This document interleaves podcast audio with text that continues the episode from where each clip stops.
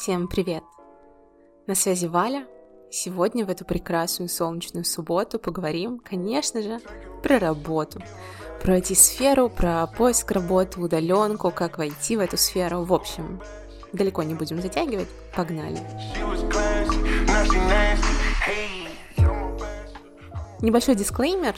На данный момент я нахожусь в IT-сфере не так много, но и не так мало, чуть больше двух лет, из которых больше половины, я думаю, я являюсь тем лидом команды, тем лидом саппорт направления. Собственно, мой опыт, я думаю, достаточно уникален, но это не означает, что у вас так не получится. Я уверена, что получится даже лучше, в зависимости от ваших предпочтений и того, что вы выберете. В общем, суть дисклеймера, мой опыт уникален, у вас может получиться абсолютно иначе, и не все, что я говорю, прописные истины, и им нужно следовать. So, that's it. Погнали. С чего я начинала? Мне кажется, что началось это все в суперсложное время, когда начался коронавирус, и я пришла в такую компанию, достаточно известную, мне кажется, в Волгограде, да и не только, под названием Teleperformance. А что это такое? Это аутсорсинговый центр, который предоставляет услуги колл-центров э, крупным клиентам. Среди его клиентов были Western Union, ICOS, Aeroflot, Philip Morris, какие-то банки. Ну, условно говоря, есть определенный клиент, например, я работала на Western Union, и у него нет сил, желания набирать персонал, обучать персонал, чтобы этот персонал работал и выполнял свои функции, непосредственно работая на него. Поэтому Western Union приходит к подобному аутсорсеру и говорит, слушай, мне нужен колл-центр 100 человек в России, чтобы обслуживали СНГ. Да, без проблем, отвечает аутсорсер. Набирает народ, сам обучает, они подписывают соглашение о неразглашении о коммерческой тайне и начинают работать. Колл-центр я не назову слишком айтишкой, это абсолютно разные вещи, как э, рынок и фруктовая лавка. Вроде бы что-то похожее, но все-таки специфика разная. На мой взгляд, айтишка немного более лухаря. Ну да ладно. В общем, колл-центр специфика такова, что ты весь день сидишь на ушах, так называемых. Ты весь день отвечаешь на звонки пользователей, организовываешь email поддержку клиентов, вроде бы никак не влияешь абсолютно на продукт, супер далек от того, что на самом деле происходит в компании, являешься таким человечком на звонках. После этой работы у меня появилось какое-то неимоверное уважение к людям, которые работают в колл-центрах, и даже моя мама однажды звонила в колл-центр с фразой «Девушка, здравствуйте, моя дочь работала в колл-центре, поэтому давайте я вам сейчас все расскажу за минутку. Вы послушаете и затем решите мою проблему, без каких-либо дополнительных вопросов и разглагольствований. Девушка на том конце немного помолчала и сказала «хорошо». Мама сказала, что это был лучший звонок в ее жизни, потому что ее проблему решили супер быстро, без каких-либо дополнительных вопросов, и все было очень приятно. Собственно, я училась в университете, летом работала в колл-центре, и в какой-то момент, когда мне подвернулась возможность перейти в настоящую IT-компанию, я схватилась за нее как утопающий за соломинку. На мой взгляд, самое важное здесь — успешно продать себя. В любом собеседовании успешно продать себя. Развернуть свои навыки так, чтобы они максимально работали на тебя и твое резюме. Самый простой пример в Америке, который я могу сказать, э, когда приходишь на собеседование к HR, Необходимо помнить о job description, которое было перед этим, об описании вакансии, о том, чем тебе нужно заниматься. То есть, если в вакансии написано «ищем целеустремленного, направленного на результат, активного сотрудника, который будет заниматься раз, два, три вещами», то на собеседовании нужно сказать «я активный, я в прошлом проекте сделал вот это, вот это, я целеустремленный, у меня была вот эта цель, я ее достиг. Я нацелен на результат. В прошлом проекте мы поставили вот такую цель, ее достигли и так далее. То есть фактически любому работодателю нужно увидеть в тебе то, что мы действительно ищем, как в потенциальном работнике. Нужно, чтобы кандидат успешно смог себя продать. Собственно, так произошло и у меня. Я помню, что мое собеседование длилось полчаса. Это был обед. я работала в Western Union. Был созвон по видеосвязи. Я стояла во дворе телеперформанса, разговаривала с э, HR, SEO и я, по-моему, больше никого не было. И я настолько перевернула свой опыт колл-центра в формат международного international support центра с international клиентами, поддержка в СНГ, поддержка на Америке. И, на мой взгляд, это произвело настолько хорошее и сильное впечатление, я потом об этом слышала в фидбэке от своего руководителя, что в тот момент я поняла, продать можно абсолютно все. Абсолютно все, в том числе и себя, даже если вы думаете, что вы не продаетесь. Продаетесь еще как. Сложно ли войти в эту сферу? Well, зависит от того, куда вы хотите войти и как. Где-то действительно нужны курсы, QA, разработка, аналитика, продукт. Возможно, на это потребуется больше времени, чем нужно, но если эта специальность достаточно сложная и интересная, нужно какое-то документальное подтверждение, нужны знания, нужна практика, прежде чем прийти в какую-нибудь айтишную компанию, заявить и сказать, вот он я, берите меня. Саппорт же, я не думаю, что нужно слишком много практики, как э, действующий тимлид, как человек, который собеседует кандидатов, я могу сказать, необходимо понимание, как это работает, адекватное понимание, что это много работы с людьми. И, наверное, я отрицаю историю, когда люди говорят, я хочу в саппорт, потому что я хочу помогать людям. Малыш, хочешь помогать людям? Иди зайчиков в лесу корми, детям в Африке помогай, на повестку текущую посмотри и действительно иди помогай людям. Саппорт приходит все же не для этого. На мой взгляд, саппорт приходит, чтобы повысить свои скиллы, чтобы войти в эту сферу, чтобы отвлечься от каких-то классических историй вроде официантов, администраторов отелей, офис-менеджеров, бухгалтерии, а, волонтерства и прочее, и прочее. И когда люди искренне и честно говорят, я хочу войти в эту сферу, или я хочу попробовать, или же я хочу работать удаленно и получать нормальные деньги, я говорю, well, окей, okay, аргумент засчитан. Собственно, сложно ли войти в эту сферу, зависит от вашего запроса. Если вы хотите быть дата-сайентистом и прийти и сказать, вот он, я без знаний, учите меня, скорее всего, так не получится, и вы не найдете работу. Если вы хотите в саппорт, и у вас есть, например, знание одного языка, еще лучше двух, окей, круто, классно, начинайте. И в моей жизни, и в жизни моих друзей есть примеры, когда люди начинали в саппорте, вырастали в сейлзов, оттуда переходили в бизнес-менеджмент, в бизнес-девелопмент, откуда-то в продукт или в аналитику. В общем, здесь, на мой взгляд, главное войти. Про это я расскажу немного попозже. Как же я вошла уже в настоящий, в полноценный IT?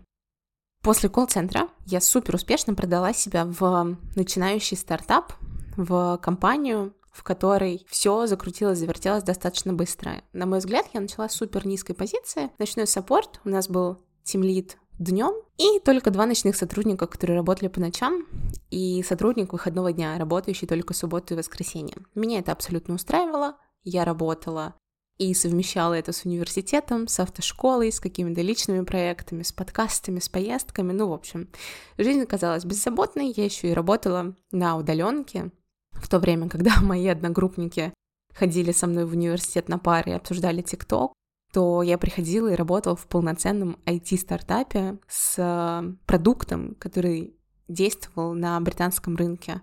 Не хухры-мухры, давайте так скажу. На мой взгляд, лучше, правда, начинать в стартапах. Если у вас время ограничено, если вы хотите быстро что-то пощупать, посмотреть, как это работает. В стартапе специфика такая, что все изменения которые в обычной компании занимают 5 лет, происходят за полгода. Обычно владельцы стартапов направлены на то, чтобы быстро использовать инвестиции, быстро выстрелить свой продукт, занять необходимую нишу в какой-то э, сфере, среде, на которую они нацелены, будь то определенная страна, будь то определенная сфера деятельности компании и так далее. И обычно стартап имеет в себе огромное количество экспертов в какой-то определенной сфере. По моим наблюдениям, только саппорт и, возможно, какой-то там мелкий персонал вроде джун QA или же верстальщиков могут быть ребятами с минимальным количеством опыта. Менеджмент, маркетинг, продукт, аналитика — это будут все те люди, которые будут именно драйвить этот стартап которые будут делать вот эту пятилетку за полгода, которые будут развивать его настолько быстро, чтобы приложение, продукт максимально вышло на какой-то новый рынок. Чем хороши стартапы? Здесь можно осмотреться по сторонам, кому-то подойти, присесть, ходить хвостиком, наблюдать, как человек работает в своей сфере, смотреть на экспертизу человека и понимать, нравится тебе это или нет. Например, в своем первом стартапе я поняла, что мне интересна деятельность э, продукт-менеджеров, мне интересен маркетинг, и мне интересен сам по себе менеджмент внутри компании. Мне не интересна аналитика, мне не интересна разработка, мне не интересен QA, и мне не интересна юридическая часть. Таким образом, круг моих интересов достаточно сильно сужается. В определенный момент я стала тем лидом. Я считаю это своим собственным достижением. Стать тем лидом в компании — это не просто получить какие-то новые ачивки и новые обязанности. Стать тем лидом — это получить достаточно хорошую строку в резюме, что в который раз поможет вам успешно продать себя. Кто такой тимлид, если по-русски? Это руководитель отдела. Все бы ничего, но мой первый стартап закрылся. Компания потеряла инвестиции, нам перестали платить зарплату, и это та самая работа, где деньги я получала через трудовую инспекцию, следственный комитет и практически поход в суд. После этого я работала в достаточно большой компании, в европейской компании, работающей по всему миру. И вот эта разница, как со стартапами, что можно кому-то присесть на хвостик, ходить следом за человеком и получать экспертизу, очень сильно исчезает, как только ты приходишь в большую компанию. Поэтому, если время ограничено, если хочется быстрого роста, если нужно посмотреть, как все работает изнутри и во всех сразу отделах, я все же выступаю за какие-то стартапы, маленькие и средние компании. Если же хочется последовательности, долгого роста, несколько лет в индустрии, несколько лет постепенного развития, то это могут быть средние-большие компании, в которых все сидят на своих местах достаточно долго. Возможно, это моя проблема, что я никогда не работаю на одной работе или в одной должности больше года. Это было всегда, это было и в отельной сфере, это было и до отельной сферы. Я меняла работу как перчатки. Я в целом неусидчивый человек, поэтому, возможно, здесь специфика стартапа мне нравится гораздо больше. В целом, за эти несколько лет и за большую часть из которых я являюсь тем лидом, из-за того, что я взаимодействую с большим количеством различных департаментов внутри своих компаний, я очень четко поняла, что же мне интересно.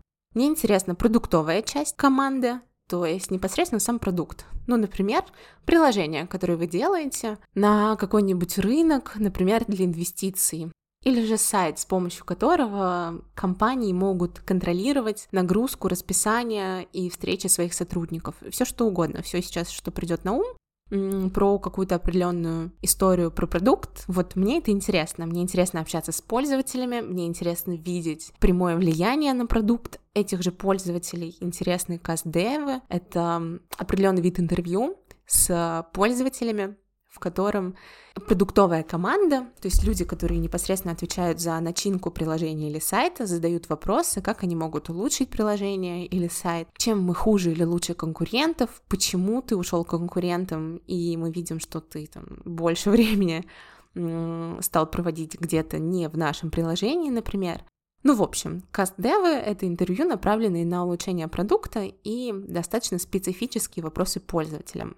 Мне интересен сам по себе продукт, мне не интересны продажи, мне интересно общение с какими-то посредниками, поставщиками, я думаю, это больше в бизнес-девелопмент.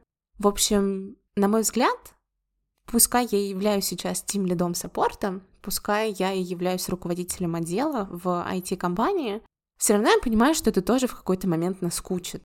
Все равно я понимаю, что мне нужно будет смотреть куда-то по сторонам и снова успешно продать себя. Но здесь стоит сказать очень важную оговорку. Недостаточно просто строки в резюме, что вы тимлид, или же что вы супервайзер, или же что вы там какое-то энное количество времени провели в одной должности. Очень важны цифры и буквы. Любой работодатель будет смотреть непосредственно на результаты вашей деятельности. Ну, например, как руководитель отдела поддержки, я могу сказать, за короткий срок обеспечила найм энного количества персонала, ввела тикет и чат-систему, уменьшила скорость обработки ответа, э, понизила его на 30%, скоординировала обработку фидбэка пользователей продуктовой командой, бла-бла-бла. Это только несколько примеров, которые пришли мне на ум. Все зависит от специализации продукта. Очень важно понимать, что любой работодатель, даже не в IT, будет правда смотреть на результаты. Поэтому, наверное, начало работы в IT — это очень комплексная сфера и очень комплексная деятельность. Здесь, тем более в текущих реалиях, нужно смотреть на все под широким углом. Как вам пригодятся эти знания на перспективе? Как и где вы сможете их использовать? Какая сейчас ситуация на рынке и, возможно, какая сейчас специальность куда более востребована? Насколько я вижу, востребована аналитика, Data Science, искусственный интеллект начинает просто расти во все стороны. Поэтому здесь, решая, кем же вы хотите стать, нужно понимать, как быстро войти в сферу вы хотите, сколько времени вам нужно на подготовку. Например, я знаю людей, которые проходили курсы QA, чтобы войти в эту сферу. Приходили и говорили, возьмите нас, пожалуйста, просто, потому что нам нужен опыт за минимальную зарплату. Я знаю людей, которые долгое время работают на своей стандартной офисной-работе на заводе, занимаются курсами, лишь бы войти в там, сферу геймдизайна или просто моушен дизайна, нарабатывать себе портфолио и так далее. Это сложный и долгий процесс, поэтому все зависит от конечной цели. Наверное, стоит посмотреть на этого жирафа со стороны. Например, я хочу войти в IT-сферу как дизайнер. Что мне для этого нужно? Мне нужны курсы, мне нужно портфолио. Так, вот делим жирафа на пятна. Вот тут пятна портфолио, нам нужно, например, 40 проектов, а здесь вот пятна курсы. Нам нужно три хороших курса. Ага. И вот так вот потихоньку, постепенно, разбирая этого жирафа на пятна, потихонечку придете к какой-то конкретной конечной цели. Если же нужно быстро и легко войти, наверное, это все же будет саппорт. Но нужно понимать, что в любом случае потребуется на все время. Моя любимая часть — сравнение отельных и айтишных зарплат. В цифрах говорить не буду, все зависит от проекта, от ваших скиллов, компетенций. Но не так давно, в июле, когда я искала работу, у меня произошел достаточно интересный диалог. А, я ходила на собеседование, меня сами позвали. Отель в центре Петербурга, пятизвездочный, на должность менеджера по продажам. В чем специфика? Это не ресепшн, не нужно заселять гостей, все немного поприятнее, работать с компаниями, с корпорациями, продавать услуги отеля, бронировать конференции, бронировать номера под поездки, под всякие форумы, мероприятия и так далее. Каково же было мое удивление, что за все те несколько лет, что у меня не было в отельной сфере, работа сотрудников отеля не стала оплачиваться выше, а наоборот даже осталась, мне кажется, ниже того, что я помню. На все, конечно, повлиял коронавирус. Непосредственный руководитель мне говорит, почему вы хотите бросить IT-сферу, вот вы же сейчас в поиске работы, и вернуться в отеле. Я, конечно, привела ей свои аргументы, почему. И она говорит, вы же понимаете, что мы вам будем платить в два с половиной, а то и в три раза меньше. Делайте выводы сами. Все же IT-сфера действительно, если найти хорошее хорошую сферу деятельности компании, которая в перспективе в ближайшие несколько лет компания разрастется, это дает вам финансовые гарантии. С другой стороны, здесь, наверное, стоит решать, к чему вам ближе душа лежит. Если это что-то, чем вы уже давно занимаетесь, но это приносит мало денег, не знаю, бариста, отеля, маникюрщица, все что угодно, все, что на ум придет, почему нет? Главное, чтобы это вам нравилось. Если же вы хотите войти в эту сферу, нужно понимать, будет тяжело, но оплачиваться будет хорошо. И помните всегда, что всегда можно найти работу, с тем запросом и ценником, который есть. Просто сравнивайте вакансии, смотрите, сколько примерно стоит на рынке подобный труд по тем вакансиям, по которым хотите работать, и помните, в отелях платят гораздо меньше. Тут, кстати, диалог закончился достаточно любопытно, мы поговорили. Требования к менеджеру по продажам были абсолютно нереальными и слишком малооплачиваемыми. И мы очень спокойно разошлись, поблагодарили друг друга за потраченное впустую время. Да, наверное, и все. И вот я нашла работу вновь тим лидом, тим лидом в американской компании. В общем, просто верьте в себя. IT-сфера не такая ужасная и страшная, как кажется. На одной из моих прошлых работ я даже ходила и давала советы своим бывшим подчиненным, мол, ребята, если вам нужно себя продать, давайте поговорим. И вот это вот, что мы делали, можно повернуть вот так, а вот это, что мы делали, можно повернуть вот так, а вот это вот так.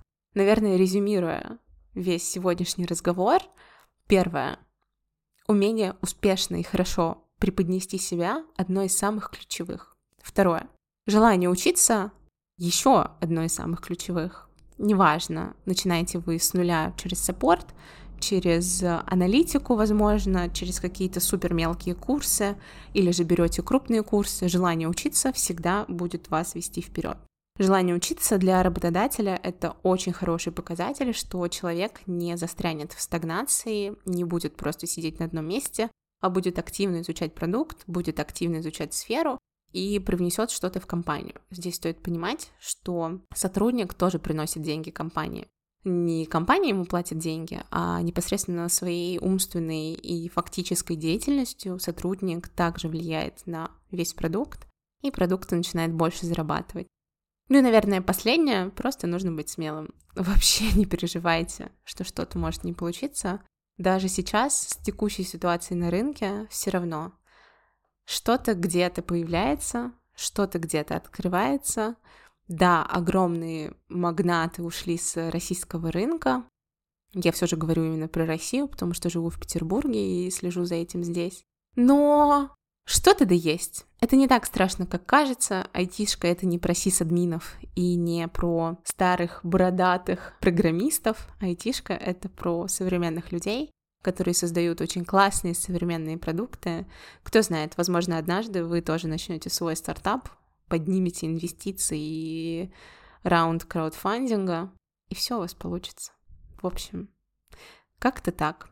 А, кстати, еще один плюс IT-сферы в большинстве своем можно найти удаленную работу. Разве это не прекрасно? Работать из своей любимой кроватки. В общем, на этом все. Если что-то еще придет мне на ум, обязательно расскажу в одном из следующих выпусков про удаленку, про опыт работы на зарубежную компанию, про подводные камни во всем этом, возможно, про релокацию. В общем, приятной вам субботы, приятного дня и помните, Продать можно все, даже самих себя. Все, я вас обнимаю, прекрасной вам работы, хорошего заработка и комфортных условий. Чао!